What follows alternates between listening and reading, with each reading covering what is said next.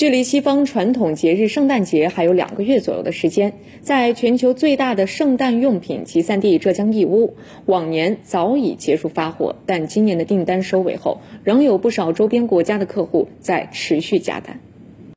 李璐是一家贸易商行的业务员，这几天他正忙着确认公司圣诞订单最后几个货柜的物流情况。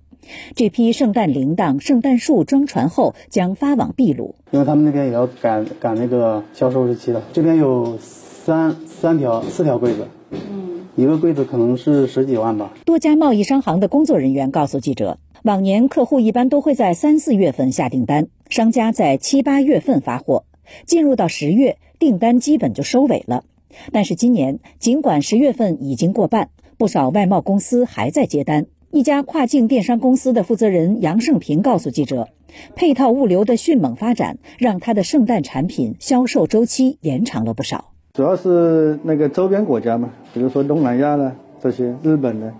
还有韩国这些国家还还是来得及。我韩国的这些客户他们。到十二月十号左右啊，他们都还在出货。目前，不少工厂也已经开始为明年的圣诞订单做准备。义乌一家工艺品公司的员工赵乐这几天接待了几位欧美客户，有客户已经着手下明年的圣诞订单了。这些款式是明年欧洲的款式，为明年设计的打样的新品，